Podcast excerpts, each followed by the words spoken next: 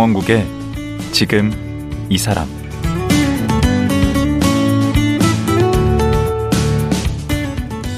안녕하세요.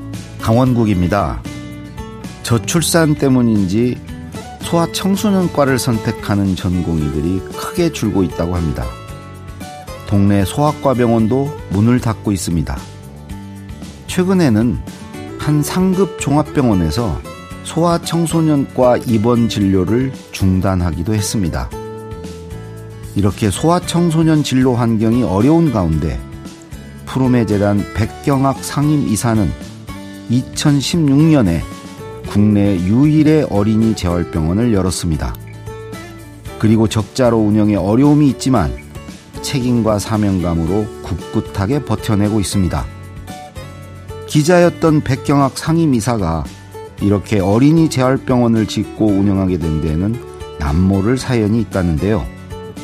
백경학 상임이사, 지금 만나보겠습니다.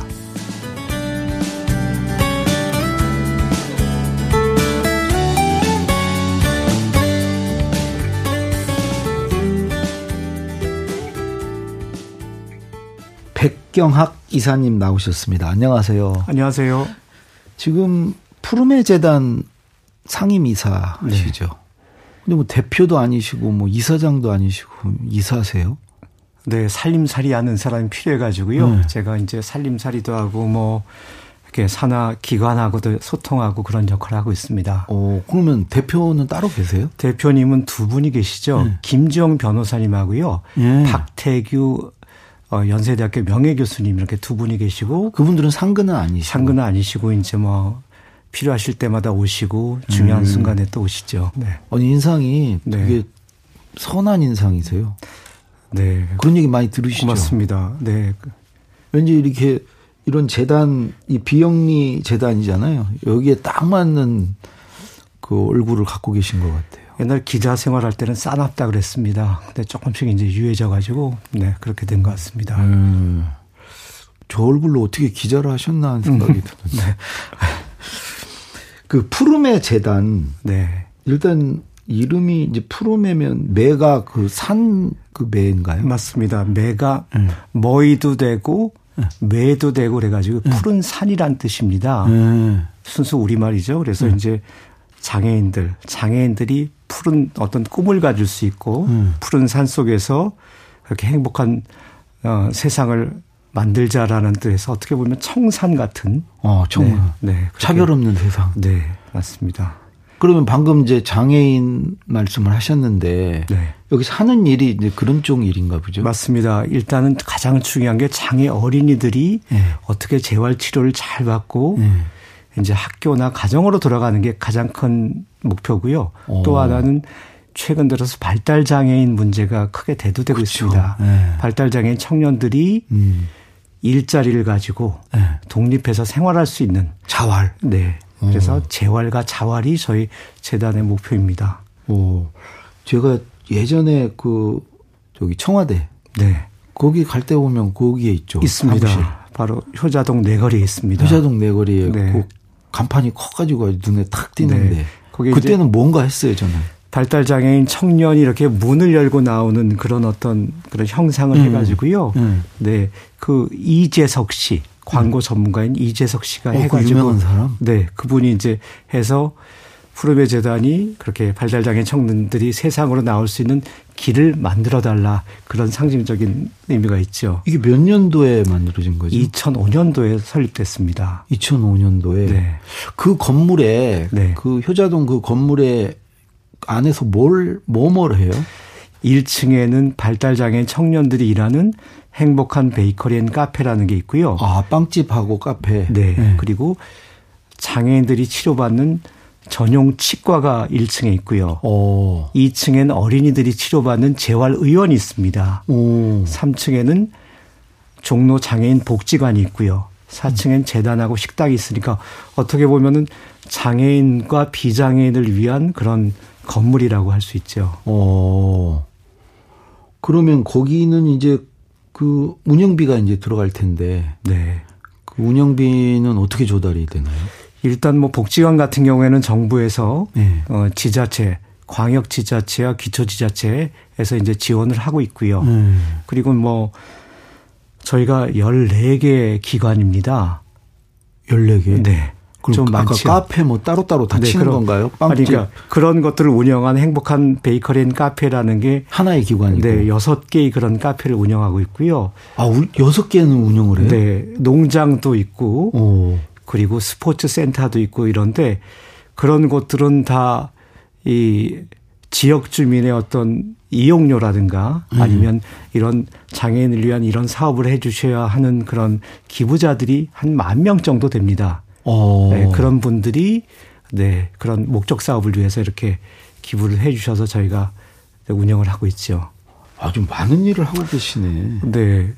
이 저희는 이제 처음에 시작한 일은 치과였습니다. 음. 장애인들이 어떤 치과 치료를 받기 되게 어렵고 일반 그렇죠. 치과에서는 다 장애인 치과 장애인들이 오면은 이제 여러 가지 힘든 상황이기 때문에 이제 거절을 했거든요. 오. 그래서 치과를 민간 최초로 장애인 치과를 푸르메 치과라는 걸 만들었고요. 아. 그다음에 어린이 재활 치료가 필요하다 그래서 어린이 재활 의원을 만들었고 음. 그리고 병원을 만들었습니다. 음. 그러다 보니까 서울시라든가 아니면 자치구에서 당신들이 맡아주는 게 훨씬 더 잘할 것 같다라고 해서 이제 하나 둘씩 저희한테 아. 맡기기로 했죠. 그래서 이제 보조기기 공학센터 하나씩 늘어나는 거네요. 그렇습니다. 그래서 이제 저희 그 강지원 변호사님이 이사장님이신데 음. 이거 자꾸 늘리다 큰일 나겠다. 음. 대기업 문어발 경영인데 그거. 글쎄 말 대기업의 재벌 기업의 문어발식 경영 네. 같은 것도 하고 비슷해질 테니 네. 우리가 잘할 수 있는데 집중하자 그래서 작년, 수직 계열화를 하셔야지. 네, 작년부터는 뭐 그런 노력들을 하고 있습니다. 이제 아. 이제 다 맡긴다고 맡지 말고 네. 우리가 잘할 수 있는 거 그런 것들을 집중하자라고 하고 있죠. 음. 네. 근데 우리 이사님이 원래는 아까도 얘기하셨지만 기자셨더라고요. 네. 그렇습니다. 기자 생활을 얼마나 하신 거예요? 기자 생활을 한 13년 했지요. 어? 오래 네. 하셨네. 네. 그러면 학교 졸업하고 네. 바로 기자 하신 네. 건가요? 원래 기자가 꿈이셨어요? 그렇습니다. 제가 어릴 때부터 네. 저희 집에서 동아일보를 쭉 봤습니다. 우리 때는 정말 그 많이 봤죠. 네, 저도 동아... 어렸을 때 우리 집에서 그거 봤습니다. 그러니까 동아일보를 보고 그때 이제 대표적인 그런 필진이 김중배 컬럼이라고 있었습니다. 그렇죠. 김중배 선생님. 네. 네. 그래서 이제 그, 그 김중배 선생님 컬럼을 보면서 기자가 되어야겠다고 생각을 했고요. 고등학교 때도 기자였고 고등학교 때는 학, 학내 네, 기자? 네, 교내 신문 기자였고 오. 대학에 가서도 교지 기자였고 연세대 교지? 네, 그렇습니다. 그 연세춘추 연세 춘추가 있고 개간지로 또 연세지라는 곳이 있습니다. 연세지 네, 거기 기자셨구나. 네, 올해는 안 했고요. 그래서 네. 했고 이제 군대 갔다 와서 이제 기자가 됐고요. 음. 네, 어디에 처음에? 처음에 CBS 기자하다가 음. 네, 한겨레 신문 잠깐 있었고 동아일보에 있었습니다. 그래서 그렇게 13년. 네. 와, 기자로서 꿈도 이뤘고 그렇게 해서 보면 아주 잘 나가는 기자셨네. 아니 그렇진 않습니다. 계속 네, 어떻게 스카웃이 계속 되신 어, 것 같은데? 그냥 열심히 하는 기자였고요. 네. 그러다가 이제 이 1996년도에 제가 이제 독일 뮌헨 대학에 2년 동안 연수를 가게 됐습니다. 기자 신분으로? 네. 오. 거기서 이제 1년에 한 사람을 2년 보내주는 그런 근데 제가 선발이 돼 가지고요. 뭐 언론재단 뭐 이런 맞습니다. 네. 아, 그래서 이제 가게 됐는데 그래서 이제 그때는 동서독의 네. 통일 문제에 대해서 좀 공부를 해보자. 아. 그러면 우리나라도 이제 통일을 지향하는 거고 통일이 됐을 때 과연 어떤 문제점이 일어날 수 있고 네. 어떤 준비를 해야 되는지 음. 그런 것들을 좀 공부하고 싶었습니다. 음. 그래서 이제 통일 전문 기자가 되어야겠다라고 이제 생각을 하고 이제 잘 지냈죠. 가서 음. 뭐 책도 한 세 권을 번역하고 열심히 독일어 책을 번역하신 네. 거예요? 네. 어, 제대로 공부를 하셨네. 어, 어렵지만은 뭐 사전 가지고 재미있게 공부를 했고요. 그래서 음. 이제 2년 동안 생활을 잘하고 논문 쓰고 음. 영국으로 여행을 갔다가 이제 교통사고를 당했습니다. 그러니까 저희가 오. 이제 길에 세워놨는데 음. 어떤 사람이 평소에 편두통을 앓고 있는 사람이 음. 그날따라 두통약을 세네 알 먹고 구토를 한 다음에 정신을 잃고 저희 가족을 이렇게 덮친 거죠. 아, 갓길에 세워둔 차를 맞습니다. 뒤에서 와서 받은 거예요? 네. 근데 이 저하고 뭐 애는 조금 다쳤는데 집사람이 많이 다쳤고요. 그러면 따님하고 네. 부인하고 이렇게 셋이 타고 셋이 이제 귀국하기 전에 네. 독일은 대륙이니까 네. 섬나라인 영국을 여행하고 나서 이제 짐 싸서 귀국하자 이렇게 했죠. 그래서 이제 근데 집사람이 뒤에서 이제 덮친 차에 많이 다쳤고 그래서 다리가 많이 다쳤습니다. 근데 이제 저는 다리를 조금 절겠구나라고 생각을 했어요. 음. 왜냐면 피를 많이 흘리고 쓰러져 있었으니까. 음. 근데 이제 응급실로 옮겨져서 수술을 받았는데 한 10시간 후에 나오는데 깜짝 놀랐습니다. 다리가 어. 왼쪽 다리가 없는 거예요. 아이고. 그래서 막 어, 막 울부짖으면서 어떻게 된 거냐고 막 그랬더니 그 의료진들이 출혈 때문에 목숨이 위험했기 때문에 다리를 절단할 수밖에 없었다. 그래서 무릎 위에 왼쪽 다리를 절단했다고 얘기를 했고, 근데 이제 그게 끝이 난 게 아니라 계속 감염이 되면서 올라가서 이제 두 번 더 절단을 했습니다. 아. 네, 그 와중에는 한 100일 정도 혼수 상태였고요. 음. 다행히 이제 혼 상태가 100일 정도 지나면서 정신을 깨어날 수 있게 되고 이제 목숨을 이제 건져가지고 저희가 독일로 와서 한 1년 반 정도 재활 치료를 받고 이제 귀국을 했지요. 네. 아, 그러면 지금은 건강은 어떠신가요? 지금은 뭐 왼쪽 다리 잃었으니까 집에서 이제 휠체어를 타고 생활하는데요. 네. 이제 그런 후유증들, 음. 교통사고라는 게 당시에 괜찮더라도 이제 후유증이 그렇다고. 계속 나타나는데 음. 이제 그게 대표적인 게 펜턴스 페인이라 그럽니다. 어. 도깨비 통증을 해서 다리가 있는 것처럼 어. 예, 왼쪽 다리에 그 바늘로 수백 개의 바늘로 찌르는 통증이 이제 주기적으로 오는 거. 아. 어, 옛날에는 잠깐 뭐 2시간, 3시간 왔는데 지금은 그게 뭐 2, 3일 동안 계속되기도 하고 뭐 지금도 고통 당하고 계시네요. 훨씬 더 강해지고요. 절, 어. 절단 환자라든가 척수 장애인들이 훨씬 더 강도도 높고 음. 길게 오고 그렇습니다. 네. 그러면 그때 유학을 같이 하신 거예요? 저희 집 사람은 서울시청이었는데 휴직을 공무원? 네, 그렇습니다. 오. 휴직을 하고 같이 갔죠. 네. 아, 그럼 독일에서 그 2년 공부하실 때도 같이 거기 계셨고 네. 그러다 네. 같이 여행을 떠나신 그렇습니다. 거네요. 네. 그 따님은 그러면 몇 살 때?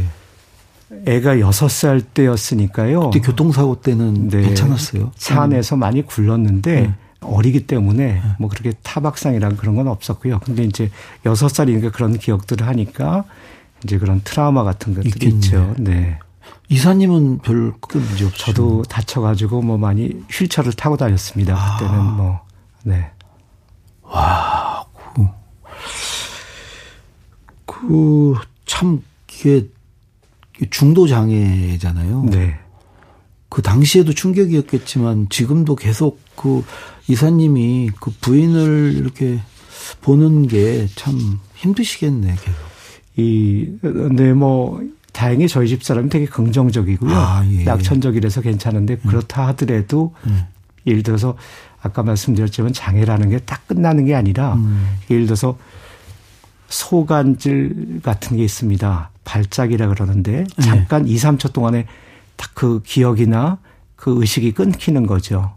오. 그러면 설거지 같은 거 하다가 뭘 다 깬다든가 그래서 왜 그러냐 그랬더니 기억이 없다고. 아. 네, 그런 것들이 있습니다. 그러니까 이 큰 충격을 받으면 손해가 줄어들고 그러면은 말하든지 쓰는 거, 운동 기능, 균형 잡는 거 이런 음. 것들이 다 어려워집니다. 아. 네, 그래서 네, 그래서 후천적인 장애가 그래서 어려운 것 같습니다. 그래서 독일로 이제 일, 이제 영국에서 치료를 받고 독일에 가서 이제 네. 재활 치료를 1년, 1년 반, 반 정도 받았죠. 그러면 그게 끝난 게 언제? 그게 1999년 말에 저희가 귀국했으니까요. 오, 네. 다 IMF 그때네. 네. 98년도 6월 달에 사고를 당해서 음. 네. 한 1년 반 정도 영국에서 한 100일 정도 치료받고 독일로 와서 1년 한 3개월 정도 네, 치료를 받았죠. 그게 한국으로 바로 돌아오기 어려울 만큼 왜 그러면 많이 안 좋으셨나 체력이 안 됐습니다. 오. 어. 체력이 안 됐고요. 오. 어. 영국에서는 죽느냐 사느냐 그런 갈림길이었고 오. 어. 그 의료진이 당신 부인은 살 수 없으니까 이 저기 뭐죠 장의사를 또 부르고 관을 준비하라고 그런 얘기까지 했으니까요. 아, 거의 정말 네. 죽음 네. 직전까지 갔어요. 네, 그래서 계속 이 그런 한번 수술 더 해볼 테니까 네. 거기에 동의서를 쓰라 그래가지고 뭐 자기네들이 책임 안 지겠다 음. 그런 그런 수술 동의서를 두 번씩 썼죠. 오. 그럼 독일에서 들어오실 때는 이제 어느 정도 회복이 네. 회복이 됐습니다. 회복이 됐는데 이제 네. 독일 의사는 하는 얘기가 뭐냐면 네. 우리는 우리 식의 어떤 재활 치료를 했으니까 이 절단 환자라든가 척수장애인들은 가서 재활 치료를 계속 안 받게 되면은 음. 자립해서 살 수가 없다. 굳는다고 그러더라고요. 그렇죠. 뼈와 근육이 굳으니까 음. 계속 받아야 된다 그런 얘기를 했어요. 어. 근데 이제 저는 당연히 귀국해서 우리나라의 병원들이 재활병원이 많을 거라고 생각했는데 아, 그때는 하나밖에 없었습니다. 하나밖에 없었고 그래서 이제 어렵게 입원을 했죠. 몇달 음. 기다려야 된다 그래서 이제 좀 기다리다가 1인실 갔다 2인실 뭐 4인실 그랬는데 뭐 지금은 많이 개선되고 그런 게 없지만 네. 그때는 일단 간병인이 지금도 그럴지 모르겠 간병인이 모든 것들을 환자를 네 케어했고요. 음. 그리고 이제 그런 사람들이 이 뭐 텔레비전을 본다든가 여러 명이 생활하니까 네. 개인적인 프라이버시라든가 이런 것들은 없었습니다. 지금도 그렇던데.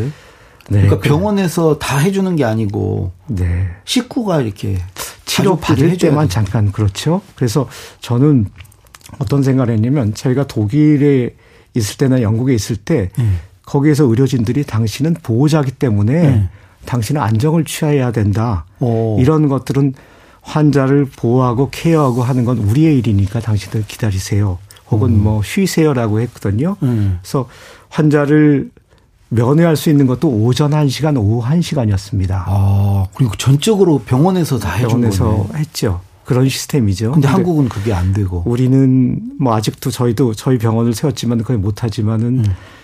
환자의 가족이 치료받는 시간을 제외하고는 환자를 보호하고 케어하고 이런 것들을 다 해야 되기 때문에 가족들이 네, 어떻게 보면은 그럼으로써 받는 스트레스라든가 부담이라든가 그렇죠. 경제적인 뭐 그렇죠. 이런 것들이 대단할 것 같습니다. 그럼 한 분이 환자가 있으면 그냥 거기에 가족들이 다 매달려야 되니까. 되고. 네. 음. 네. 그래서 그런 현실을 보고 네. 이런 것을 어떤 그 장애인 재활 치료하는 뭔가 그런 일을 해야 되겠다고 생각을 하신 건가요? 그렇습니다. 음. 왜 그러냐면 음. 우리가 OECD 국가 중에 하나였고 네. 나름대로 선진국이고 뭐 전 세계 그 당시에 한 12위 정도 됐는데 음. 갑자기 장애인이 되면은 사고나 질병으로 장애인이 되면 정말 나락으로 떨어지는 거거든요. 그렇죠. 근데 사회적인 시스템이 하나도 없고 그 개인적인 불행으로 다 해서 음. 온 가족이 들러붙어서 해야 되는 거고 음. 경제적인 것도 있지만 음. 뭐 이런 것들이 있어서 어떻게 이럴 수 있을까라고 생각하면서 음. 수많은 사람들이 영국이나 독일 병원에 와서 견학도 하고 연수도 받고 했지만 환자로서 이렇게 그런 생활을 했던 사람들은 아무도 없거든요. 그렇네요. 네. 그래서 저희가 몸소 1년 반 동안 체험을 하고 느꼈으니까 음. 그런 작은 병원을 하나 만들면 어떨까. 어. 그런 생각을 무모하지만 하게 됐습니다. 네. 그래서 이제 푸르메 재단을 만드신 네, 네, 병원을 어떻게 하면 잘 만들 수 있을까라는 고민들을 하게 됐고요. 음. 그러면서 병원을 만들 수 있는 게 의료 법인을 만들든지 오. 사회복지 법인을 만들든지 음. 아니면 어 재단 법인을 만들면 병원을 만들 수 있겠구나 생각해서 아. 네, 그중에 좀 장기적으로 본다 그러면 재단 법인 재산이 주인이 되는 비영리 재단을 만든 다음에 음. 그렇게 준비를 해서 병원을 만들어야겠다 그 생각을 했죠. 그러면 그 재단이 돈이 모여야 재단을 만들잖아요. 네. 그럼 돈을 어떻게 모으신 거예요?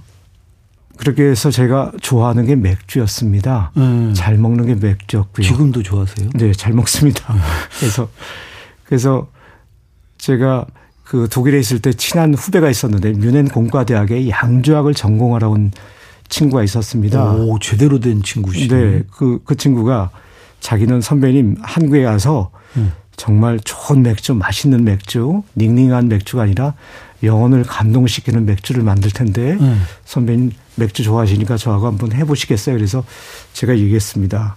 잘 만들어라. 내가 음. 맛있게 먹을게. 근데 그때만 해도 사고 전이었고. 네. 네. 근데 이제 사고가 나니까 제가 좋아하고 잘할 수 있는 걸 통해서 그러면 재단 법인을 세우고 재원을 마련하고 네, 할수 있지 않을까라고 생각이 됐고요. 음. 그 친구한테 전화했던 자기가 이제 학위 받아서 귀국하게 됐다라고 오. 해서 저를 따라서 경제부 기자 한 명이 나왔고 후배가 그 친구가 나하고 셋이서 그래서 아. 주위에 이제 지인들 혹은 선후배들 쫓아다니면서 음. 내가 맛있는 맥주를 만들 텐데 음. 그런 회사를 만들겠다. 음. 투자해라. 음. 망할 수도 있지만 흥할 수도 있다. 음. 그래서 이제 59명이 어. 28억 원을 투자해서 야, 28억 원이 뭐였어요? 네. 맥주 회사가 장비가 있어야 되거든요. 음. 그래서 저희가 생각한 거는 맥주를 잘 만들어서 큰그 저기 뭐죠 이마트 같은 데라든가 아니면 호텔에 납품할 거라고 생각했는데 음. 오비나 하이트에서 압력을 넣어가지고 맥주를 생산지에서 소비하도록 이렇게 거기까지만 법이 그러니까 이제 큰 맥주집, 맥주 레스토랑 지금은 되지 않아요? 지금 외부로도 유통도 됩니다. 지금은 되죠. 캔이 판매도 되고요. 어, 그러면 그 당시에는 이제 판매는 못 하고 이게 파는 거기서 그냥 오는 손님들에게만 제공하는 그렇습니다. 맥주를 만드신 거네. 네. 그래서 옥토버 페스트 10월의 축제 독일 뮌헨 그 축제 이름 아 그러세요. 네. 이름을 따서 만들었고요. 음.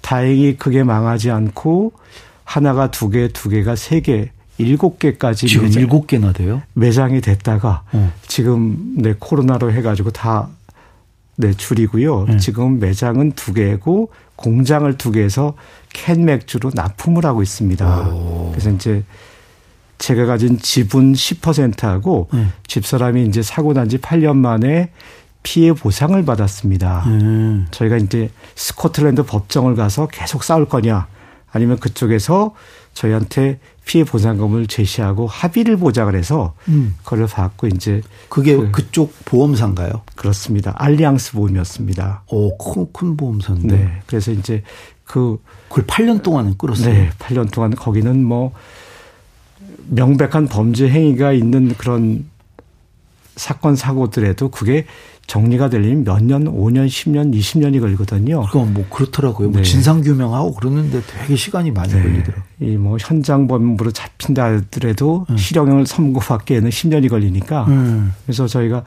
이제 피해 보상을 받았고 그 승소를 그, 하신 거는 네. 그래서 그 피해 보상금 뭐 10억 7천만 원에 옥토버 페스트 주식 10%가 저희 재단의 기본 재산이 됐고 그래서 어. 저희는 뭐 큰 기업이라든가 큰 독지가가 그런 기금을 줘서 한 게 아니라 음. 뭐 어떻게 좀 우스갯소리로 정말 피와 맥주로 일어선 어, 피와 맥주 아니 그냥 호주머니 나온 거네요 이사님 호주머니에서 네 아니 뭐 아니 그 보상금은 부인이 네. 받으신 거고 그래서 그 재단을 만드는 정신이 다른 거죠 그래서 재단 직원들도 뭐 어떻게 보면 그런 사명감도 있고요. 음. 네. 그렇습니다. 아니 그 지분을 10%를 내놨다는 건 무슨 말씀인가요? 왜 그러면은 저도 이제 그 주식을 주식을 내놓을 수도 있어요 재단에? 아 그럼요. 네. 그러면 그 아까 맥주 어 이제 회사네 맥주 회사. 네. 거기는 이제 여전히 관여하고 계시는 거예요? 관여 안 합니다. 제가 오. 어. 이제 재단을 전임으로 2006년도에 오면서 네. 두 친구한테 이제 모든 걸 맡겼고요. 음. 그리고 저는 그냥 손님으로 가서 맥주 맛이 좋은지 서비스가 아. 좋은지. 그건 공짜로 마시겠네. 절대로 안 되죠. 제가, 제가 내고 먹어야죠. 와, 네. 독일에 통일 연구하러 가셨다가 또 이게 맥주와 또 인연을 맺으셨네. 네, 글쎄요. 근데 네. 아까 그 음. 기자 하시다가 경제부 기자 하시다 또 합류했다는 그 네. 분이요. 네. 그분은 여전히 하고 계세요. 네, 같이 네 하고 그 두 분은 여전히 네. 봉합하고 네. 계시고. 네. 어. 근데 그 그러면 이제 재단을 만들기 위해서 어찌 보면 기자직을 버리고 사업을 하신 거네. 네, 그렇죠. 병원을 만들기 위해서 그랬습니다. 궁극적으로는 병원이고 병원을 네. 만들기 위해서 중간 이제 단계로서 네, 재단이 필요했고 그 재단 재원이 필요해서 네. 이제 기자 월급으로는 안 되잖아요. 재원이. 네, 그렇죠. 뭐 그래서 이제 맥주 사업을 시작하신 네. 거고. 네. 오. 그럼 인생이 이제 그렇게 사고에서부터 이제 그렇게 바뀌신 거네.